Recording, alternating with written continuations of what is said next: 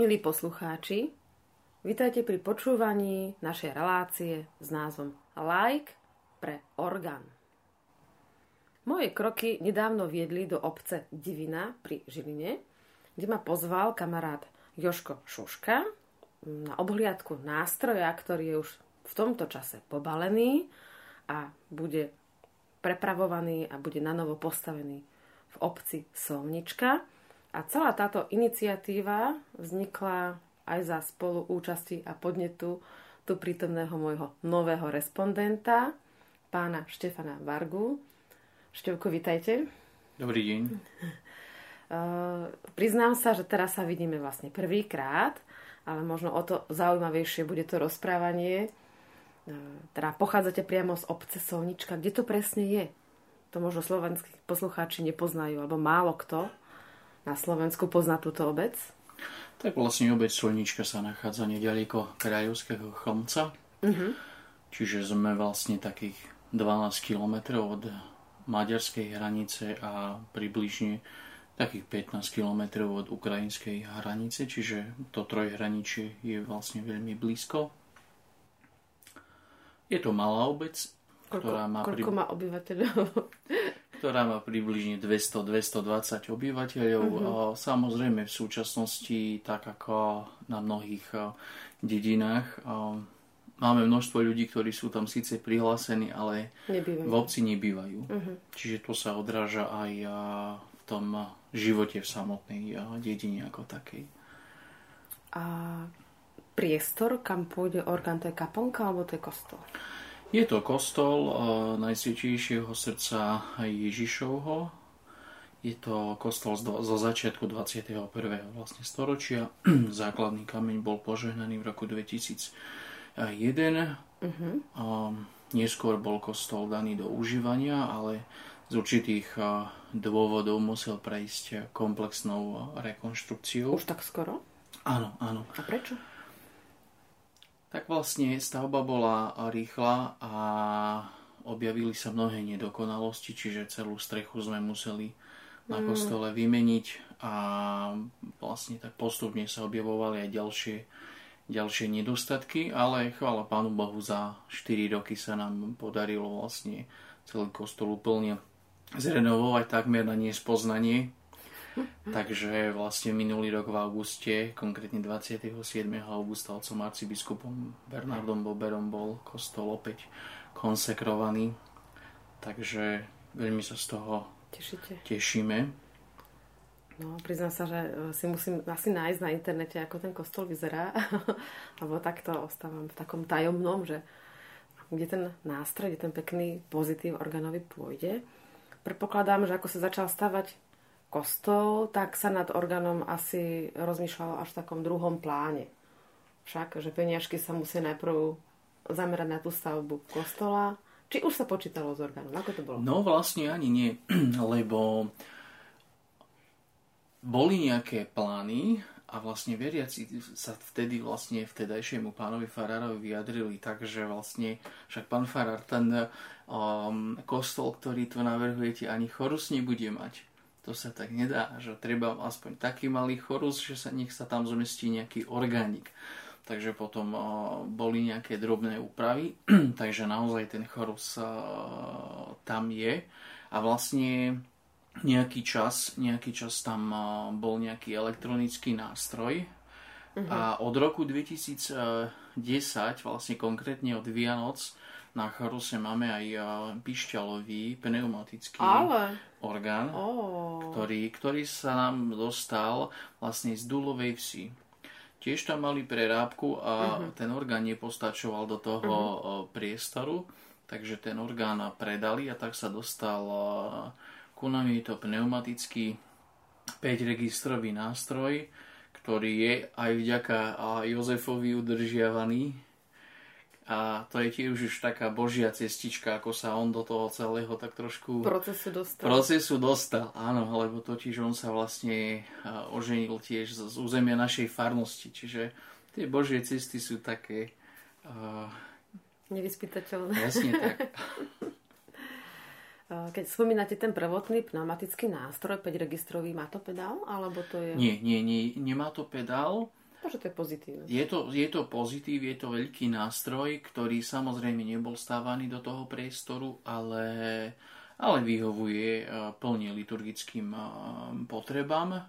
Samozrejme berieme ohľad aj na to, že ten nástroj má nejaký ten svoj vek, zhruba nejakých 115-120 rokov tu má a pneumatika je pneumatika, čiže skôr či neskôr ona môže uh, dožiť. Čiže asi tie najlepšie roky už má plus minus za sebou. Za sebou. Takže to vlastne stará dáma, ktorá je rada, že funguje, ako môžem povedať. tak aj my sme radi, aj my sme radi, lebo je to do určitej miery, možno povedať, aj taký trošku vzácný nástroj z toho uhla pohľadu, že sa aj tie originálne prospektové cinové píšťaly zachovali. No. Čiže tí veriaci, ktorí vlastne v tej dúlovej vsi bývali v čase vojny, ukry, ukryli tie píšťaly, aby uh-huh. neboli mhm. zrekvírované. Uh-huh. Čiže predsa len ten zvuk cez tie pinové, cinové píšťaly, píšťaly je iný ako cez tie zinkové, zinkové náhrady, ktoré vidíme na mnohých miestach. No. To by možno bol samostatný príbeh, čo prežívali orgány cez vojnu však, keď tie pištoli sa teda a zvony sa brali na tú rekviráciu. Áno, áno. Mm, výrobcom tohto nástroja je kto? Tak e, ten pneumatický nástroj e, je sériovej výroby e, firmy Rieger. Uh-huh. Uh-huh. A náhodou to opusové číslo? Teraz slavy nie, ale možno, že by sme to vedeli, vedeli nájsť. doplniť. Lebo mňa to veľmi mm. zaujíma. A dnes som si práve opratovala fotky vo fotoaparáte a nakoľko som bola pred asi mm, celými dvoma týždňami v Levoči, tam som učila na dvoch nástrojoch a jeden mal to výrobné číslo 2538, to bolo v Evaneckom kostole v Levoči. Potom som si mm, mala možnosť zahrať so žiakmi v Bazilike svätého Jakuba, tam bolo 2540 a ako som si dnes opratovala fotografie, pozerám, že som bola asi pred rokom a niečo v Českom Tešine 2539. že ja som vlastne vychytala všetky tie výrobné nástroje, ako to išlo. A e, sú, keď sa popýtate konkrétnych ľudí, tak dá sa proste dopátrať k tým uh, katalógovým zoznamom firmy Rieger, lebo ona mala pred časom aj výročie, takže oni to vlastne na novo aktualizovali. Pôvodné boli do roku 1914, ako vlastne bolo Rakúsko-Uhorsko a tie novšie už zahraňajú vlastne aj dnešné. Tak vlastne ten nástroj má 1400 niečo alebo 1500 niečo. Aha, tak by Čiže sa dal. presne to posledné dvojcifrie si uh, dvojčísly nepamätám, ale 1400 niečo alebo 1500 niečo. No, tak skúsim vypatrať. A ešte samozrejme, keďže bolo Rakúsko-Uhorsko, určite to nebude pod názvom Dulová ves, ale to bude nejaká ujháza alebo čo si také. Je to, samozrejme. To bude mať áno. ako ten pomaďačený názov. A názov vašej obce, Solnička, tam sa ťažila soľ, alebo... Soľ sa neťažila, ale vychádza to vlastne z toho, že v stredoveku boli u nás sklady, uh-huh. čiže prekladala a nejaký čas sa skladovala soľ. Čiže máme v blízkosti obce Mŕtve rameno rieky Tisa, teraz to je Tice, uh-huh. a tam boli sklady. Čiže na tých poltiach alebo člnoch sa prepravoval ten materiál a samozrejme aj soľ bol veľmi vzácný. Ten sa tiež nejak musel prepravovať. Takže podľa jazykovecov a podľa nejakých historických zdrojov práve z tej soli vychádza ten názov. súčasný, súčasný názov, áno. A práve nedávno, práve nedávno sme trošku aj pátrali hlbšie nejakých historických zdrojoch a sa nám podarili aj nejaké ďalšie skutočnosti vypátrať, čím som bol naozaj veľmi, veľmi potešený. Napríklad našli sme zdroj, kde sa spomína kostol všetkých svetých v obci Solnička, tak to sme napríklad do decembra minulého roku nevedeli, že sme mali stredoveký kostol. Ale, no tak. Lebo ten zanikol, potom veriaci vlastne do susednej farskej obce pešo chodili a až, až v okolí Nežnej revolúcie z bývalej budovy školy vlastne vznikla taká modlitebná a následne bol postavený uh-huh. kostol. Takže to uh-huh. je mhm. tiež také... No, nechcem sa vrtať veľmi hlboko v dejinách, ale mňa by zaujímalo, že prečo ten stredoveký kostol, či bol vypálený alebo či bol zničený, prečo zanikol, prečo prestal plniť tú funkciu. presný nejaký historický zdroj nemáme. Uh-huh. Ani presné miesto zatiaľ nepoznáme, aj keď sa predpokladá, kde by mohol, mohol byť. Niektoré zdroje spomínajú to, že mohol zaniknúť práve podobne v období náboženských nepokojov. Takže takéto 16. storočie. Približne, mm-hmm. predpokladá sa, že áno, vtedy.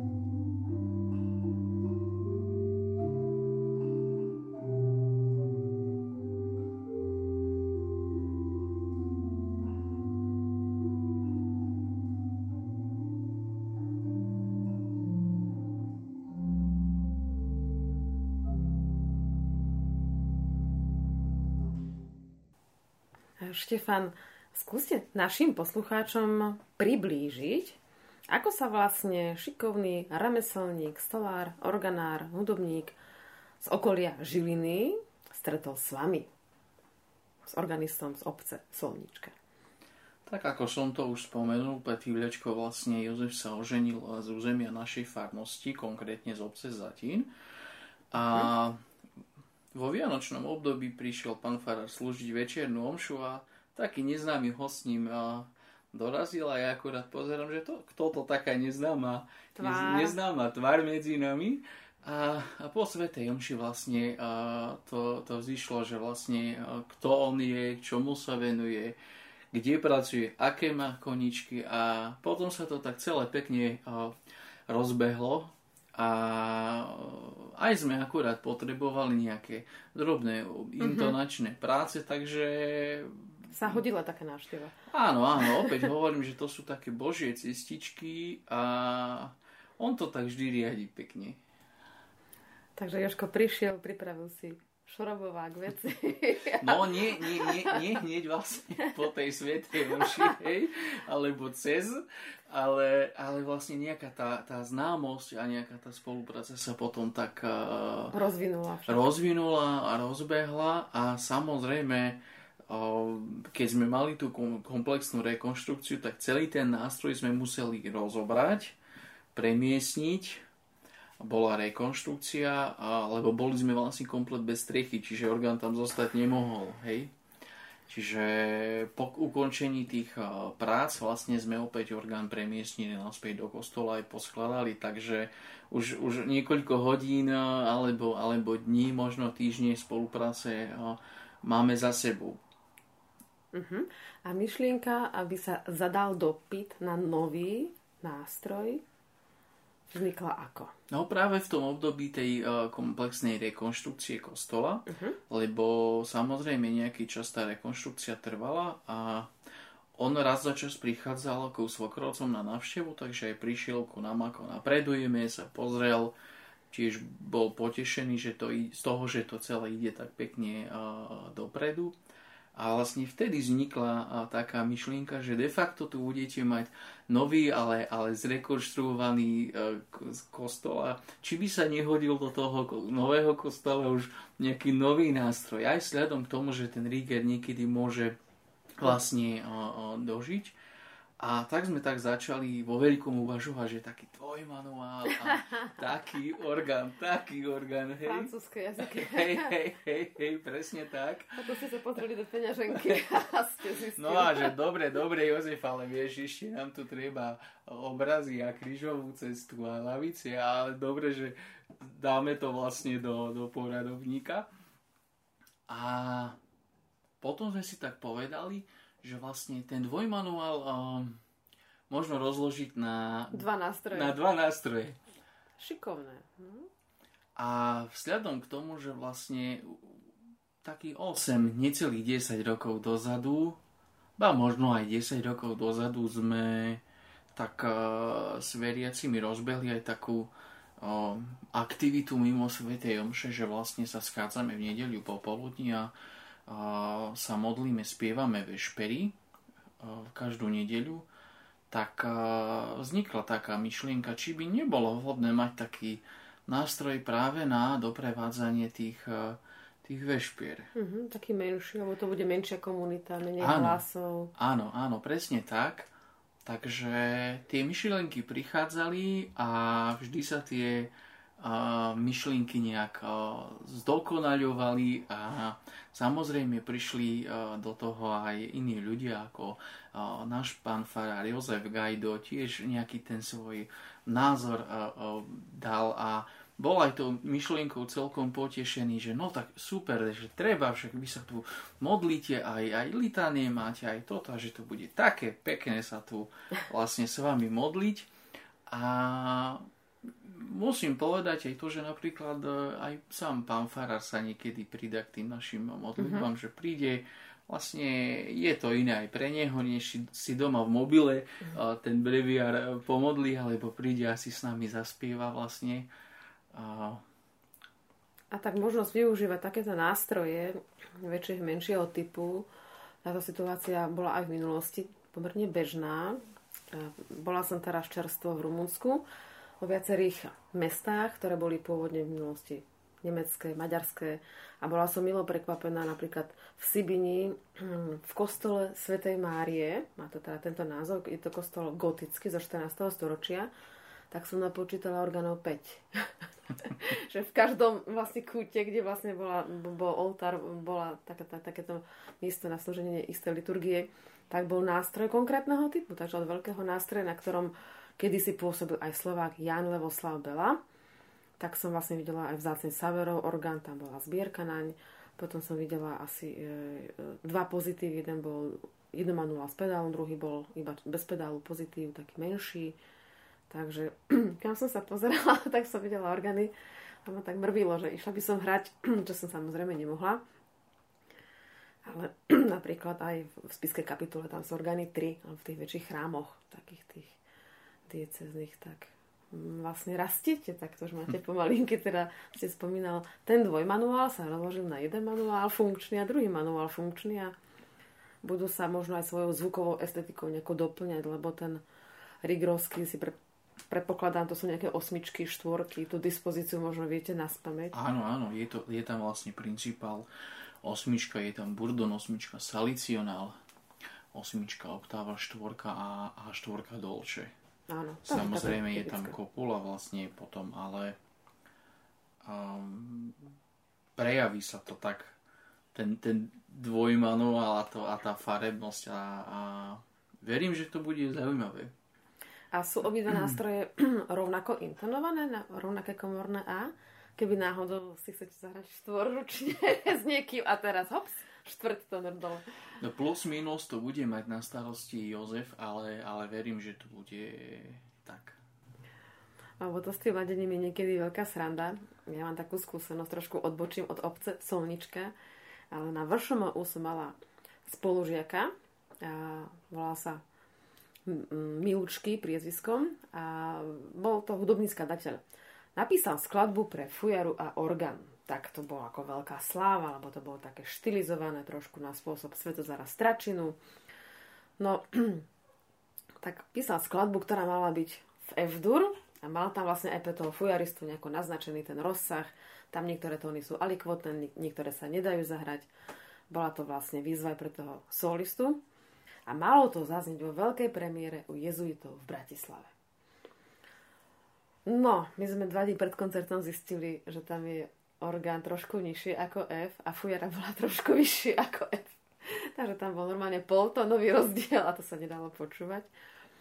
Tak e, kolega, ktorý na to teda zohnal aj nejaké peniažky, nejaký grant, potom bol sklamaný, lebo skladba nemohla zaznieť. Aj keď sme ju zahrali v súhre, no Fizdur, F-dur a plus ten teda ten folklórny tón tej flauty, uh, stratil na tom svojom peknom čare, keď to potom harmonicky teda vôbec nehodilo, tak verím, že Joško potom toto ustrihne, aby sa vám nestalo, že máte ten hábovský štvrťtonový klavír a to je, to je potom ťažké počúvať, tak ste skôr vyplašili.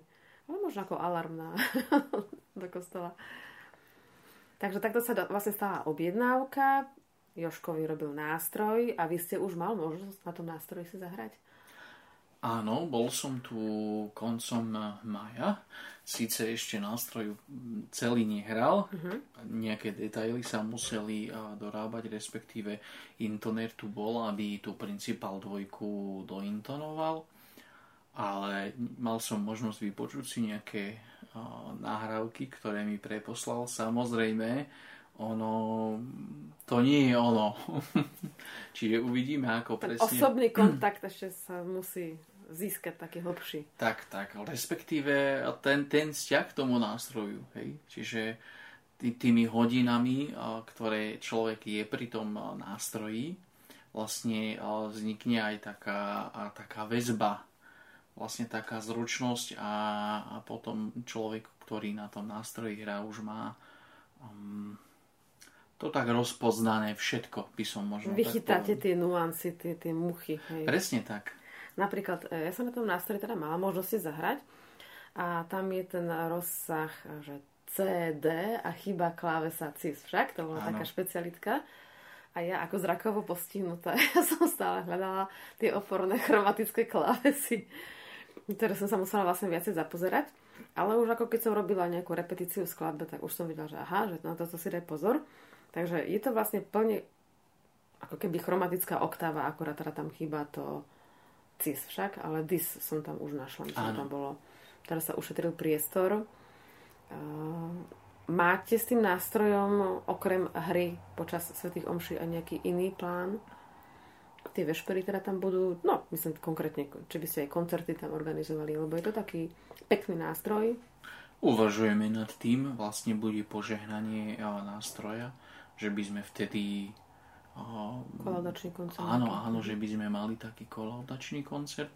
A samozrejme vynára sa potom otázka, nejak, nejaký pekný program zorganizovať. Či to bude nejaký adventný, alebo vianocný, alebo presne nejaký aký koncert, alebo či pozvať nejakých iných hudobníkov, osloviť nejakých iných hudobníkov. Uvidíme tiež tá vlastne téma musí tak aj v nás trošku vyzrieť, vyzrieť ale sme tak otvorení, lebo je potrebné ľudí tak aj hudobne aj, aj, aj posúvať vpred, respektíve niečo pekné im ponúknuť, aby sa aj oni tou pe- peknou hudbou tak trošku nadchli. Áno, ľudia by mali byť presne, a zvlášť v kostoloch, aj vo svojom bežnom živote, by mali byť motivovaní krásou, ktorá je daná z hora a hudba tam má silné miesto, pevné miesto. V súvislosti s tým pozitívom hneď ma napadla kombinácia priečná flauta a ten pozitív, lebo tam tie kryty a mm, flauta, flauta proste vždy znie pekne, pokiaľ ladí. Lebo to bol taký starý vtip ešte Jiřího Stivína, ktorý je mm, žijúci virtuós, žijúca legenda v hre na všetky možné dýchové nástroje. Saxofónu, fujary, píšťalky. Hovorí sa, že on zahrá aj na trubke PVC. Čo je pravda, hej? A on na, raz robil taký uh, taký koncert svojný s prednáškou o improvizácii, pokiaľ som študovala ešte v Košiciach. A dal tam takú hádanku, že čo je horšie ako rozladená flauta. Každý zamyslel, matematika nepustí, tak som sa prihlásila a povedala som, že dve rozladené flauty. Máte pravdu. Ale samozrejme, pokiaľ to ladenie tam bude teda uh, doladené a zhodné a harmonické, tak to bude akusticky veľmi pekne znieť. A tieto nástroje ešte vlastne majú mm, tú vlastnosť, tie pozitívy, keď sa napríklad vynechá 8-stopová poloha a máte potom len ten daný konkrétny register, tak aj to núka možnosti a renesančná hudba napríklad na takých tých pre nás takých zvláštnych registroch, že aha, nemá to ten 8-stopový základ, tak to vyznie veľmi, veľmi kúzelne.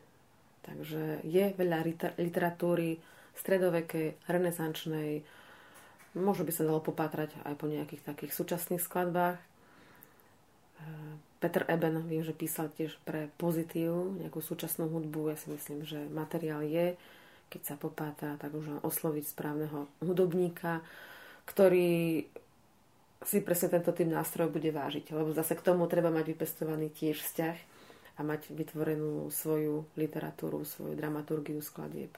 Po niektorí môžu mať radi veľké, ťažké diela potrebujú obrovský dozvuk, čo je pekné, čo je osloviteľné veľké masy ľudí. A potom sú tieto nástroje, to volám intim, intimného druhu a tie tak zase svojou cestičkou oslovia to srdce. Tak, tak hlbšie možno. Tak, tak ináč. Neviem, ja mám takú teóriu. Uvidíte potom vy, keď si ten vzťah k tomu nástroju vypestujete. Štefan, ku orgánu ste sa asi dostali nejakou svojou vlastnou cestou, svojim príbehom. Ak by ste chceli aj poslucháčov tak informovať v rámci možností, ja som teda zvedavá, ako sa z vás stal organista. Tak vlastne celé to tak trošku možno začalo aj okolí, respektíve nie v okolí, ale presne na mojej Birmok, kde som aj, aj ministroval, takže ako ministranti sme boli pobirmovaní ako, ako prví a sedeli sme vo Svetini. A samozrejme spievali sme, uh, respektíve ľud spieval uh, piesne k Duchu Svetému a my sme vlastne iba ten referent príď k nám, príď k nám, po maďarsky sme to Áno. spievali, ten referent som poznal, tak ten som spieval a ja, ja sa ešte pamätám, ako pani kostolnička v dverách sakristie tak prikyvovala hlavou tak pekne. Mm. a tam prišiel taký impuls, že Štefan, ty raz tam hore. Budeš sedieť. takže, takže to tak, to tak vtedy prišlo a a veľmi sa teším z toho, že vlastne pani učiteľka, pani Alžbeta Mentová, bola, ktorá ma učila na, na klavír, bola vlastne taká veľmi, veľmi ochotná a tak aj taká vnímavá a netlačila na nás možno podľa jej predstav tie, tie skladby, ale snažila sa tak vychytať komu, ktoré skladby tak sedia. A u mňa to boli vždy také barokové, napríklad veľmi som si obľúbil Domenika Zipoliho. Inak Domenika Cipoli má úžasný príbeh, neviem, či viete. Nie. On ako jezuitský hudobník, on skončil v Strednej Amerike a tam vlastne pomáhal, keď jezuiti aj vďaka hudbe menili na kresťanov indiánov, miestne obyvateľstvo. Vlastne tam boli na misiách, tak vlastne on bol misijný hudobník. On umrel kde si v Peru. to som teda tiež nevedela, len som bola na jednom koncerte do skupenia Collegium Marianum a oni mali vyslovene prepojený repertoár skladby z Peru, s flautami a tak ďalej, a s tým Cipolim a s ďalšími jemu podobnými hudobníkmi, tak som bola prekvapená, ako dokázali stírať hranice. Že vlastne oni začali nejakú peruánsku melódiu, prešli do barokovej árie, tam to bolo úplne plynulý prechod a zakončili to potom nejakým uh, spevom folklórneho charakteru z okolia Olomovca. Tak, e, a to sme odbehli, ale toho Cipoliho, Cipoli bol aj môj obľúbený skladateľ. To len na Margo, že tento barokový autor vlastne mal hudobné mm, počiatky v Európe, ale skončil v Strednej Amerike. Celý život tam teda pomáhal na misiách. To ste možno vy nevedela. Nie, nie, nevedela som. Vidíte. Takže vaša misia začala takto. Z klavíra ste prešiel k barokovým skladbám. A čo ste ešte rád hrával? Bacha ste rád, hrával? Áno, tiež tiež patrí medzi mojich obľúbených skladateľov, takže ten barok takým význačným spôsobom nejako uh-huh. vplyvňoval ovplyvňoval mňa, respektíve ten môj vkus. A dialo sa vám tak, že treba, nemali ste rád klasicizmus, ale práve v tom baroku ste našli možno takú mm, pedantnosť, prísnosť vedenia hlasov, že či vám to možno že aj po v takej formovej stránke bolo blízke. Áno, áno, presne tak. To, to vám vyslovene vyhovoval, to ste vyhľadával však? Áno. Uh-huh. Takže baroková hra na takom pozitíve, to sa vám veľmi zíde. tak možno budete mať v rámci koladačného koncertu aj váš vstup interpretačný. Je to možné. Tam sa budem tešiť, keď pošlete nahrávku, ako vám to dopadlo. Spomínal ste pred chvíľkou mimo mikrofón, že vaša pani učiteľka vychovala viacero organistov. Tak eh, všetci pôsobia v okolí, alebo Áno, je to tak, čiže je to také pekné a veľmi milé a, a samotná pani učiteľka je tým tak, tak potešená. Ona sa aj tak vyjadrila, že ona už je síce teraz na dôchodku už, už nejaký čas, ale vníma to ako, ako svoje poslanie, ako zmysel toho celého, že ona mohla zhruba 10 kostolných organistov vlastne tak vychovať alebo im pomôcť tom rozbehu. A vlastne sme či už rímsko-katolíckej alebo, alebo sú kolegovia, bývalí spolužiaci, spolužiačky, ktorí hrávajú napríklad v reformovanom kostole, ale, ale ona to tak vníma, že pán Boh to jej tak dal. Čiže tiež je to taký pekný dar. Aj pedagogický, ľudský, áno. Áno. Keď sa tí žiaci tak potom raz stretnú, tak, tak pospomínajú. Eh, je liturgia v kalvínskom kostole no, veľmi odlišná od rímskokatolickej? Áno, áno, čiže vlastne tam eh, sú určité piesne a ono ťažko povedať, um, či to je presne, presne je iná, je odlišná.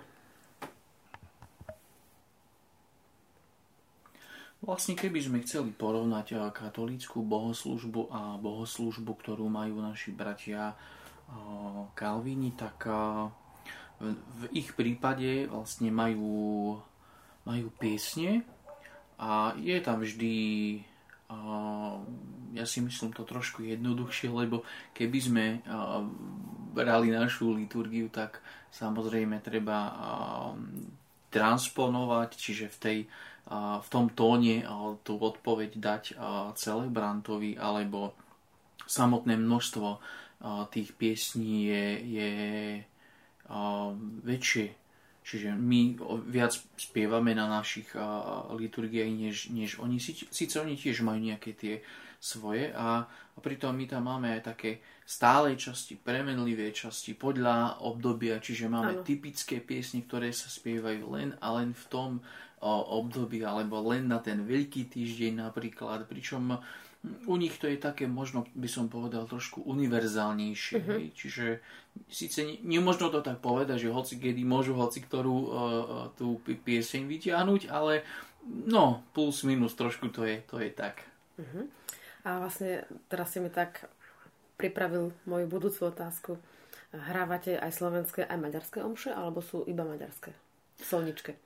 Vlastne na území našej farnosti máme iba maďarské sveté omše, čo sa síce stáva takým trendom alebo bežným, to je to, že pri vysluhovaní niektorých sviatostí, čiže respektíve v prípade pohrebu sa bežne stáva, že máme také miešané aj aj. Uh-huh. Či niečo sa pomodlí kniaz po maďarsky, niečo po slovensky, ja si spievam po slovensky, po maďarsky, ale Vieš, Bežné ma... sveté omše vlastne, ako som už spomenul, máme zatiaľ jazyčne. Keď som bola v meste Brašov, tak navštívila som katolický kostol, aj katolickú svetú omšu. Bola tam veľmi milá organistka, ktorá mi dovolila zahrať si na, Wagensteinovom trojmanulovom orgáne. To je taký mm, veľmi výrazný organár z Temešváru. Neurobil veľmi veľa orgánov, ale veľkých kvalít. A počúvala som hlavne, kvôli čomu to teda hovorím, harmonizáciu tých piesní. Samotná liturgia bola veľmi, veľmi rovnaká, úplne rovnaká, ale jednotlivé piesne mali e, viac takú modálnu harmóniu. To sa mi veľmi páčilo, že bola taká viac archaická, lebo na Slovensku sa hráva z jednotného katolického spevníka Mikuláš Schneider-Trnavský a to je taká vlastne chromatika, na ktorej sú slovenské veriaci odchovaní. A veľmi sa mi páčili harmonizácie, harmonie tých piesní katolických tých maďarských. Boli naozaj veľmi vkusné. Takže máte peknú liturgiu. Predpokladom, že buď hrala so Saint Voďurom, alebo... To neviem, čo hrala alebo, z, alebo z Klüveťház. Áno, ne, ne, nechcela som sa dívať veľmi na prsty, aby nebola veľmi nejaká nervózna, ale bola veľmi ústretová, lebo dovolila na tom nástroji si zahrať. Čo, keď som navštívila tzv. čiernu katedrálu v Brašove, tak mi miestny organista nechcel dovoliť ale ona bola taká e, veľmi zlatá a myslím si, že keby že sa spätne e, skontaktujeme, rada by som si tam vybavila aj koncert. A tak teraz rozmýšľam, že boli teda na území Rumúnska a omša bola po maďarsky, to znamená, že asi Rumúnsku sú katolíci asi hlavne Maďari? Ako to je z toho národostného hľadiska? Vlastne by sme sa museli trošku pozrieť a historicky. A uh-huh. to, približne 100, 120 rokov dozadu, lebo v období, keď sme tu mali veľké Uhorsko, respektíve Rakúsko-Uhorsko, tak vlastne aj časť, väčšina Rumunska tiež patrila do, tej, do tohto veľkého územného celku, aj Slovensko, a aj vlastne samozrejme vieme, že až po more sa to ťahalo. Takže naozaj boli tam potom samozrejme tie územné zmeny a oni tam zostali žiť a, a ja som mal tú možnosť byť tam na, na návštevu a tiež sú tam komunity, ktoré obce, ktoré vlastne napríklad výlučne ten maďarský jazyk používajú.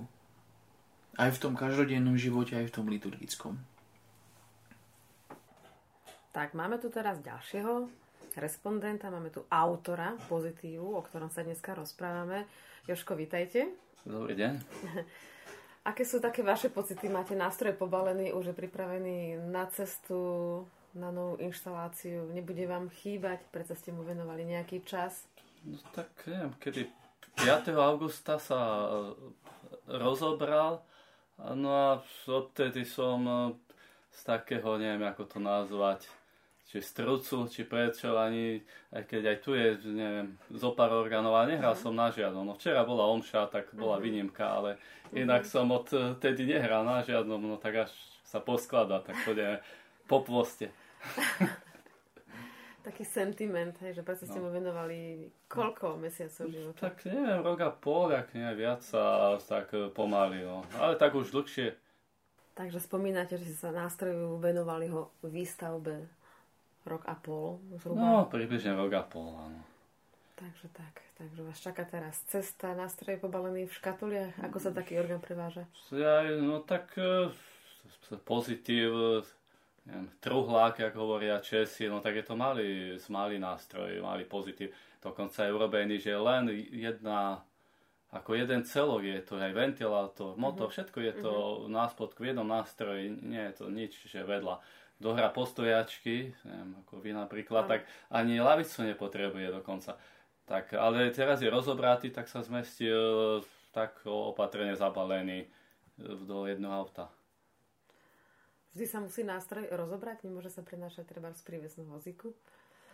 No tak to je tá posledná možnosť, nie? V prívesnom vozíku asi to by sa... Alebo v takom nejakom minivane.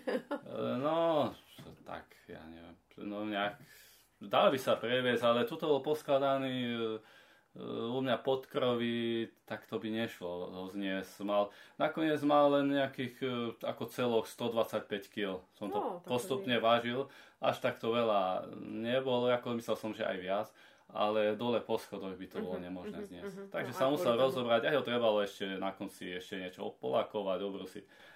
takýto sa zvolil postup. Kozmetické veci, áno, ako ste spomínal.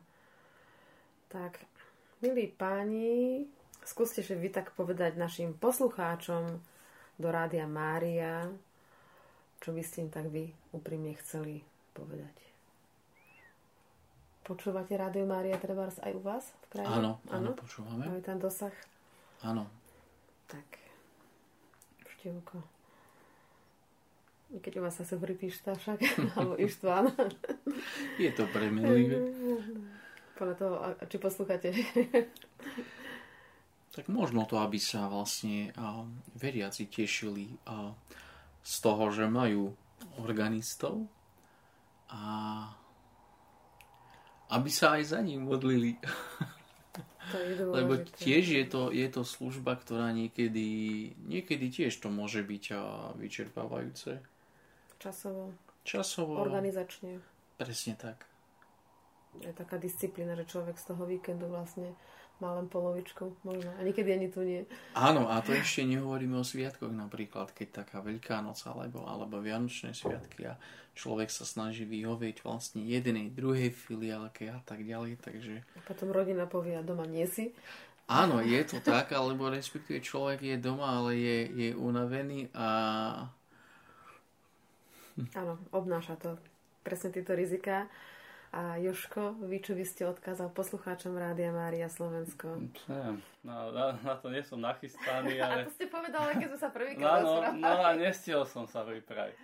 Ale tak e, ja to tak za seba vnímam, že som e, že ďakujem za dôveru, že som mohol vlastne takýto nástroj robiť. Nie, nie ich až tak veľa na Slovensku. Ako na v západnej Európe ich je na prekvapenie dosť ale tuto až tak nie je, to sme nie až takí na Slovensku. A preto vlastne pred 20 rokmi som robil prvý nástroj, pišťalový, malúčky portáty so 7 pišťalami. Tento má 132, tak, tak sa teším sa tej dôvere aj vôbec, že som tu teda sa to nejak sa to urobilo, no tak no a sa tak e, prajem tým e, ľuďom, aby im to tam e, slúžilo tomu účelu, na ktorý sme sa celý rok a pol rozprávali, že tí vešpery a litanie a no je toho na čo sa to dá využiť. No. Milí posluchači, vy nevidíte, ale vidím taký veľmi spokojný a šťastný úsmev Štefana Vargu, ktorý sa teší, ako bude na tomto pozitíve môcť hrať a slúžiť a dívam sa na zrobené ruky veľmi šikovného remeselníka, organára, stolára Joška Šušku.